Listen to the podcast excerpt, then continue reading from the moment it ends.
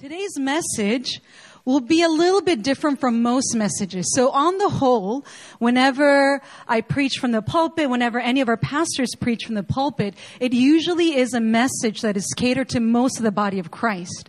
Like somebody from outside of our church could tune in and they would still be able to connect with the message. They'd still be able uh, to, to get sustenance and nutrition from it.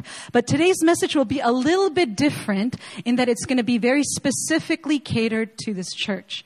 And it's a message that's been a long time coming. We haven't really talked about this topic in particular for a long time, but it feels like it is now it is time for us to address uh, this topic. And it is the topic of our church name. The topic of our church name. If anybody has asked you, why is this church called New Philadelphia Church? So why? You guys are not in Philadelphia. You guys are not in, even in the States. You guys are in Korea. Why New Philadelphia? There's actually biblical reasons why this church was first called New Philadelphia Church. And so today we're going to be talking about that. Now, I need to be very transparent with you. The reason why we haven't talked about this for a long time is that it was a very charged issue for quite a lot of people who have been here for a long time. There might be some negative connotations to this name because of a lot of our past history. And so I want to be as transparent and as vulnerable as possible so that we as a community can once again rally around a name that, in my humble opinion, it wasn't set up just merely by a human person. It was a God given name and that holds a very specific promise. And that is why I'm so passionate about preaching about this to our congregation. If you are new to our congregation, or if you're not a part of our congregation, if you're tuning in online, we do have a lot of different people that simply are tuning in just to receive a message. Don't close your heart you know, there's still, if it's the living word of God, then you're going to get something from it. So whether you're part of our community or not, don't close your heart, but believe that God is going to speak to you today through his word. So the title of today's message is What's in a Name? Quick trivia. Does anybody with working high school literature knowledge remember where that's from? What's in a name? Yes. Romeo and Juliet, thank you. Someone was a good student back in high school. Everybody else, I don't know how you guys graduated. Yes, Romeo and Juliet, how much, you know, more famous doesn't get than that from Shakespeare. The whole point of it, this line, you know, was said by Juliet towards Romeo, uh, saying, you know, the only reason why we can't be together is because of your last name. Our families are, uh, you know, enemies. The only reason why we can't be together is in a name. But but why should it even matter? What's in a name anyway? You could have, you could be Romeo Velasquez and it wouldn't, you know, you'd still be the same person. Why should a name get in the way of this love that we have for one another? The whole point is, there is something in a name, actually. there is something in a name. If we were to look all throughout scripture, God thinks very highly of names. And God is very specific about the names that He gives people. And so, with that being said, what we're going to do today is we're going to go over two different passages that uh, that are the origin for our name, and then I'm going to give a few implications for our community for today. So, for those of you guys who are unaware, the new of New Philadelphia Church actually comes from Isaiah 43. Isaiah 43 verses 18 through 19. And I'm going to put up uh, some slides for us so that you can follow along. Isaiah 43 verses 18 to 19. It reads, forget the former things. Do not dwell on the past. See, I am doing a new thing. Now it springs up. Do you not perceive it? I am making a way in the desert and streams in the wasteland. I love the tone in which it is said. It is like, hey, it's so obvious Why is it so hard for you to see it? It's that kind of tone that prophet Isaiah is speaking forth to God's people. It's not saying, hey, it's plain and simple, and of course you're going to reach this conclusion. It's saying, hey, hey, pay attention. Pay attention. Behold, see, God is doing a new thing. And if you're not perceptive, if you're not paying attention, you're going to miss this new thing that God is doing. Now, this comes in the middle of a long passage of prophet Isaiah foretelling of Israel's discipline. And in the middle of that, God breaks in with a promise of deliverance. The coming of a savior. This is 600 years before Jesus ever walks on the scene, right? 600 years before that, God breaks in with a promise of deliverance, the coming of a Savior through whom God will blot out all transgressions of this wayward nation. He reminds them first of miracles that he already showed their forefathers. And he says, Hey, the miracles that your forefathers saw, do you remember how the seas split open and millions of Jews were able to walk on dry land and then the seas closed up over the armies of Pharaoh. Do you remember that? Have you heard that? I'm going to do an even greater thing. It's going to far surpass the miracles that you or your forefathers have ever seen. You're going to see God make your enemies a thing of the past, and I am forever going to deliver you. This is an insane promise for a people who are on the brink of seeing God's discipline. Now, the new thing, obviously, from this context, it's the power of the gospel breaking into the desert and wasteland like streams of living water. And it is something that you or I can never do for ourselves. No amount of good works will get you this. It had to be something birthed from the hands of God Himself. It's not you are making a way in the desert. It is I am making a way in the desert. You sit back and watch the hand of God bring deliverance. This new thing is birthed from the hands of God Himself for the redemption of a broken and stiff necked people who are going to fail yet again. This new thing is both God's sovereign act of deliverance in his first covenant, so with the first coming of Jesus, and the consummation of the grand narrative at the end of time with a new heavens and new earth through his second coming. That is the new thing. The second part of the name, right, that's a new of New Philadelphia. Now the, the part that says Philadelphia, it's actually not Philadelphia that we know from the States. It is a biblical city in Asia Minor. Good save. That was called Philadelphia. And so in Revelation 3, this is what it says, To the angel of the church in Philadelphia, write, These are the words of him who is holy and true, who holds the key of David. What he opens, no one can shut, and what he shuts, no one can open. I know your deeds. So this is Jesus talking to an actual church, like an actual geographical church. And he says, I know your deeds. See, I have placed before you an open door that no one can shut. I know that you have little strength, yet you have kept my word and have not denied my name. I, Jesus, am coming soon. Hold on to what you have so that no one will take your crown. Him who overcomes, I will make a pillar in the temple of my God. Never again will he leave it. I will write on him the name of my God and the name of the city of my God, the new Jerusalem, which is coming down out of heaven from my God.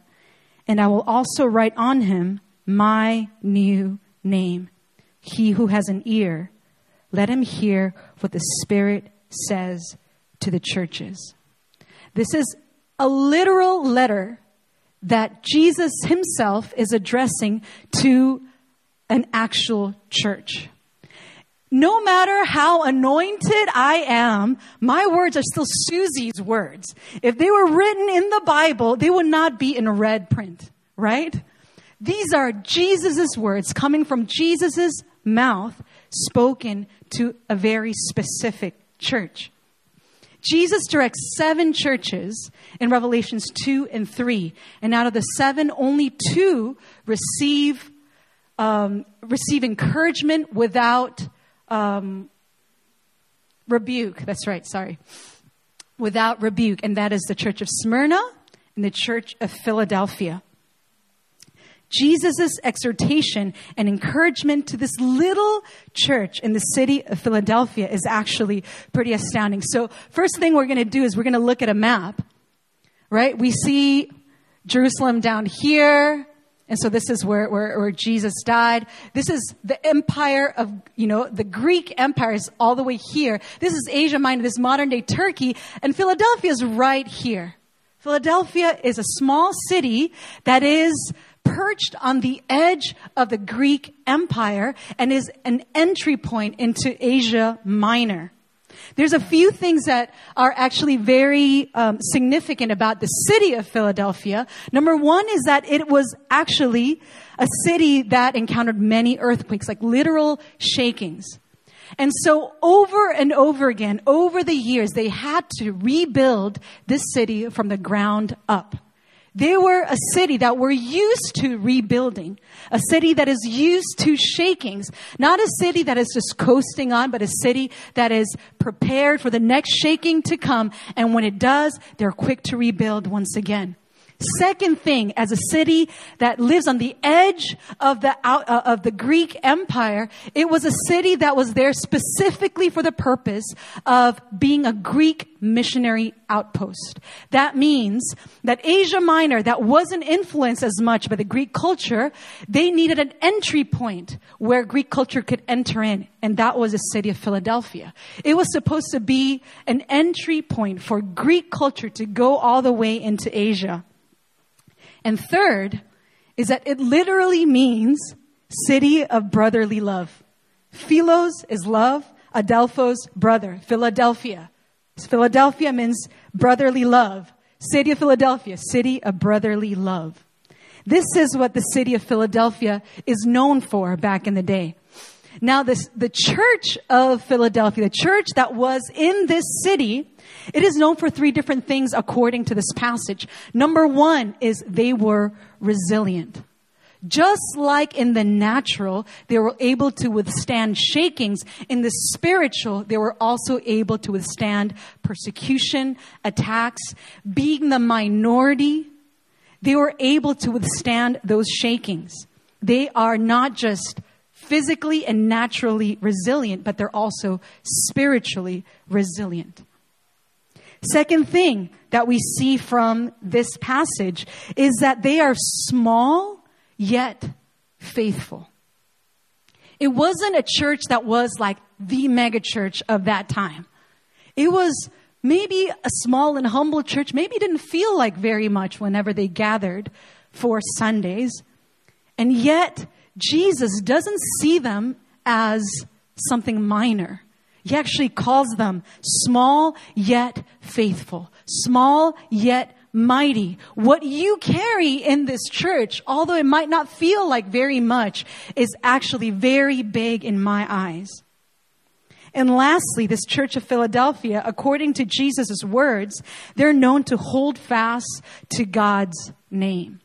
Holding fast to God's name is easy when you're surrounded by Christian cities. It might be easy when you're the majority. It might be easy when there's no pushback and there's no persecution and everybody thinks like you. But when you're a Greek missionary outpost, people already know that you're the minority. You're already pushing back against culture. In the midst of that, they hold fast to God's name. Jesus' exhortation and encouragement to this little church in the city of Philadelphia is astounding Because to the small, resilient, and faithful church, Jesus himself promises an open door that no man can shut. For the gospel, not just Greek culture, but for the gospel to go forth into Asia, he promises vindication from her persecutors, preservation and steadfastness through trials and shakings. This is a church that encounters many shakings. God is going to make them a pillar in the temple of God. And the mark of God's craftsmanship and honor. You carry my name, I'm going to inscribe my name upon you. You're going to be known as someone who carries the name of Jesus. So, what is Jesus saying in this passage to this relatively small, maybe humble church? He's saying, Do you feel shaken? I'm going to make you a pillar. Do you feel like an outlier? I'll put you right at home in the temple of my God and you will never leave it. Do you feel small? Like there's not much you can do? You are mighty. I've opened a door for you that no man can shut. No man can shut. Doesn't matter what kind of shakings you go through. Doesn't matter what kind of persecutions you go through. Doesn't matter if the government is for you or against you. Doesn't matter how many people you have in your midst. There's an open door that no man can shut. New Philadelphia Church, then, is called to be a small yet mighty church that perseveres in the face of shakings, that is firmly anchored not on passing trends, but the enduring word and presence of God. We're not here to be shaken to and fro by the waves. We're here to be anchored upon the word of God that is unshaken. And it is an open door for the gospel in Asia an influence in the midst of opposition, and finds her ultimate reward in the God who promises, I am coming soon. It is a church that beholds, that sees, that stops and observes the redemptive and healing work of the hands of God and not of man, and responds in zeal and in perseverance. It is a church that is spirit led and word based, lending her ears to hear what the Spirit says to the churches. That is the church that New Philadelphia Church is called to be. Now, here's the thing about a name. We received this name long before we understood what perseverance meant. Because you don't understand perseverance when the odds are in your favor, when you have a reputation in the city, when you're planting churches every year, when all your gatherings draw crowds, when you are at the forefront of media, when you're the talk of town. You don't understand perseverance then. Things are working in your favor. And we received this name long before we knew what endurance was about. We received this name when shaking wasn't an issue because things were good. We were coasting along. We were sending dozens of mission teams into the nations, and life was good. Things were looking bright for us. We had never experienced a shaking as a church that would uproot the very foundations upon which we were built. But now, where we are today, it seems like we are finally stepping into what this name was actually meant to be. We're finally now stepping into what it means to be New Philadelphia Church. In the Bible, we see this over and over again this idea that God gives a name to somebody who doesn't embody that just yet. The perfect example is Peter. He was called Peter in John 1, first chapter. Jesus looked at Simon and he said, You're no longer Simon, you are rock. I look at you and you, I see somebody who will not falter, somebody who will be steadfast, somebody who will not be a sellout. I see somebody who's going to remain constant. He calls him that in John 1. What do we see all throughout the rest of John? He falters, right? Isn't that what happens? So, Jesus, didn't you know that he was going to go through all those shakings? Jesus, didn't you know that he was going to deny you three times in your time of greatest need? Jesus, didn't you know that he was going to do all these things that would prove that he's not worthy of that name? But Jesus looks at him from the very beginning and says, I see a rock. You see somebody who's fair weather, somebody who jumps on every bandwagon, somebody who's going to be there when days are good, but is going to be the first one to flee when things get ugly. I see a rock in you. And he calls him Peter. This was way, way before he ever actually stepped into that name. Peter didn't actually step into that name until after resurrection, like way after the drama had happened, right? And that was Jesus' faithfulness, his mercy over this man that he called rock before he ever felt like a rock. Now, for us as a church that has gone through so much in the last few years, I'm going to be very transparent here. I've been wondering over the last three years are we still New Philadelphia Church? It doesn't feel like that at times. It doesn't feel like we're persevering in anything. if anything, it feels like we're shrinking back. If anything, it feels like, man, it's like crisis after crisis. Man, it feels like it's, th- this healing thing is taking forever. It doesn't feel like New Philadelphia Church. It doesn't feel like we're influencing anybody. It doesn't feel like over the last three years, I've been asking God, are we still New Philadelphia Church in your eyes? And as I've been praying and seeking the Lord, the answer that I've been getting from God is, you are New Philadelphia Church more than ever before. More than ever before. Now you're finally understanding perseverance. Now you're finally understanding what it means to hold fast to my name, not your name, not the brand of New Philadelphia, the name of Jesus and Jesus alone. Now you understand what shakings can do to your faith and to your community. And now you understand what it means to rebuild from that place. Now you understand what it means to want to be in the presence of God and never be removed from that because you feel like everything else is being shaken. Now more than ever before, this church embodies the name New Philadelphia Church. We are just stepping into what it means like, what it looks like to persevere to go through trials and shakings, to behold and see the hand of God and God alone bring hope and deliverance in a way that could not be done through human hands. We are only now realizing what it means to withstand shakings, to hold fast to his promise and to his name, and to press in to overcome in order to be placed as a pillar in the house of God. And this is my encouragement to us. He sees us. Jesus says, I know your deeds. All the things that were done in secret, all the sacrifices that you made in secret, all those things that you feel like went unnoticed. Maybe it was a mistake. Maybe I shouldn't have done that.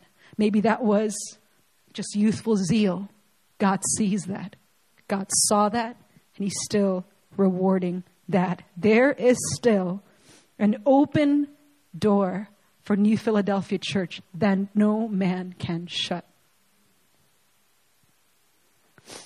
As one of the churches that is singled out at the brink of the unfolding events of the book of Revelation, I believe God is leading us also to be a church that is tested and a church that is true, well equipped, firmly planted in this pivotal moment in history. I don't know if you guys have been paying attention this last year. There's been a lot of shaking. There's been a lot of shaking, more than ever before. If we are going to make it through as a church, we need to be firmly planted and rooted in God. This is not a reason to be spiritually arrogant, but for us to f- properly assess the weight of the assignment, for us to properly assess the urgency of the moment and humbly pray into the church's role in the context of the larger body of Christ. This is not just for your happiness and my happiness. There's something much bigger happening here. And God wants to work through this church if only we would let Him. As the global landscape, especially of the church, is quickly shifting all over the world, I believe we are called to raise up a people of Philadelphia like resist, resistance and resilience to remain wholehearted in the great commandment, steadfast in the great commission in the context of the great return. This is my encouragement to you, New Philadelphia Church. You are made to be resilient. Not just to not experience shakings, but to endure through them. You are made to remain even through the shakings, the winds, and the waves. You are made to be an open door for the gospel. And the gospel, this is so important. The gospel is more than just a collection of ideas. That is not the gospel. The gospel is the living testament of God's goodness, His faithfulness, and His mercy for broken mankind. The fact that you are still standing as a church is a testament of the truth of the gospel and of the power of God's healing hand. You are still standing. You're still in love. You had every reason to walk away offended and bitter. And yet here you are, opening your heart up to God again. Here you are yearning for God again. The hope in your heart might seem very faint at times, but that is what draws you back to God over and over again. And as Revelation 3 says, God sees you. Even when you feel like you're insignificant, even though it feels like you're not going anywhere, even when you feel like, what am I even doing here? He knows your deeds, every big and small sacrifice. He sees it all, and He is faithful to reward that. As someone who has been at this church for a long time, I've been here since 2008. I've been here through, since 2008. And when I first came here, I was a wide eyed Chilean, you know, coming into Korea. And I was like, wow, this is so fresh and so new. And I walked into the sanctuary and I immediately knew that there was something very special about this church. I had never seen a group of young people run after God in that way. I didn't even know it was possible until I came to New Philadelphia Church. I was like, wow, people can actually move to a place because God's presence is doing something. God will actually, uh, young people will actually give up their Fridays and their Saturdays and their Sundays and their Tuesday evenings to pray. I had never seen that before. There are people who, there's young people who will not just sit through a 30 minute sermon, but they'll sit through a three hour long service and they still want more and they're going to sing their hearts out until their voice, you know, dies. I had never seen something like that before. And I knew that there was something very special about this church. Now, years later, I realized that it was more than just youthful zeal. That this is a gift that New Philly carries. And that is this wholeheartedness when it comes to pursuing God. There's something very special about this church where every single one of you is not okay with just Sunday Christianity. You're not just okay with, well, I went to church today, didn't I? Isn't that enough? Well, you know, I, I did one QT way back in the day. Isn't that enough? Well, I gave my life to Christ 15 years ago. Isn't that enough? There's something very special about this church in that it's a church full of people that are not okay with the bare minimum. People that know that there's more of God to be had, that God is worthy of everything that we give to Him and more. I believe that that's what is so special about this church. And it wasn't just back in 2008, it is still there today. Even when you feel like what you have to give to God is very small or very weak or very insufficient, God sees it and God honors that. I wanted to call out just a few people today, maybe not by name, but the parents that are behind us. Don't look at them to embarrass them, but the parents that are behind us, I'm sure there's many more comfortable churches they could go to. I'm sure there's many different churches that would have, you know, different infrastructure, different age groups. They, they have many other churches that they could go to. And yet here they are. They want to build this church and they go to great lengths and great sacrifice to come and be a part of this community in a significant way. People who commute here from outside of Seoul. I know that there's several of you, maybe some of you are even watching from stream. The fact that you're willing to one way, it takes you like an hour, an hour and a half. Who does that? In the States, you do that, you end up in a different state, right? Like, you can find better churches near where you are. And yet there's people who commute to our church because they want to build this house. There's people who have been here for many years and have gone through the really painful years that our church went through. And if you're still here, I want to honor you for that. You had every reason to walk away. You had every reason to just say, look, I gave it my all. It didn't work out for me. I just need to go somewhere else. And that's, that was maybe just something of the past. But if you're an old timer in our community, you need to know that your love, your sacrifice, your prayers, your yes, your best years poured into this house, they were not in vain. God sees you and He's still answering those prayers. Now, if you're new to our community, and if you're wondering, could this be a place where I'm able to make mistakes in my journey towards God? Where people know the pain of losing your way? Where people know that you need time to heal? Where people know that you need a safe place and people that will pray for you, not give up on you, then maybe you're in the right place. If you're looking for a church where you won't just be taking and taking and taking, but you'll also be giving, and you'll be growing in Christ likeness, and you'll be challenged week in and week out to make this more than just a nominal thing, to actually make this a lifestyle, to actually believe the words of the Bible, to actually live like a Christian then maybe this is where God is calling you to as well. And lastly, if there's anybody in this room and perhaps over a stream that has been hurt by the church before, it could be this church, it could be a different church. And I say that because I'm in that, I'm in that uh, group as well. Don't for a moment think that God can't heal you from that. And He's going to use the church to heal you from the church.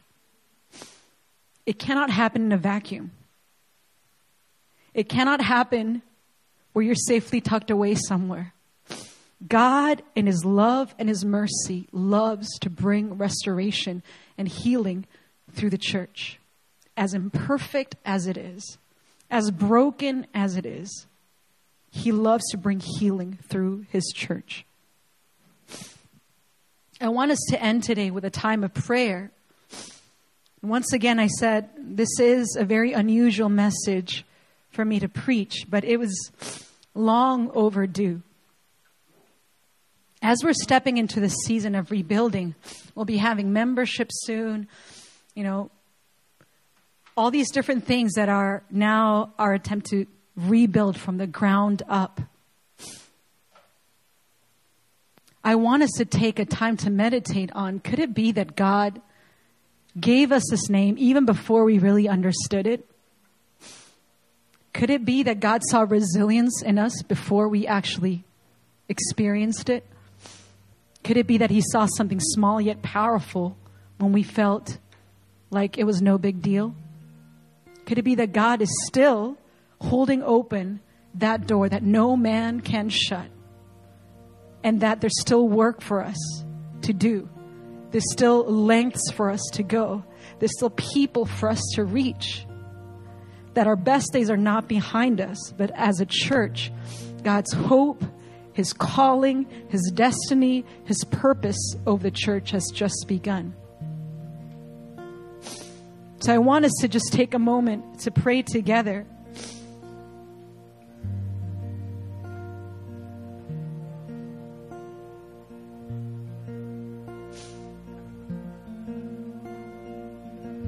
First thing that I would like us to pray for is for God to open up our eyes. As Isaiah 43, it says, it might be right under your nose and you don't see it, but you need to stop. Need to behold, for God is doing a new thing. There might be things in your personal life where you've been wanting to see change for a long time. It might be things in your family, in your workplace. And it might be something regarding this church. Let's pray together that God would open up our eyes, that we would see His work, that we would see His hand at work, His will at work, His purpose at work, His power at work. That we would not just allow these things to escape our notice, but we would stop and we would behold and see the new thing that He is doing.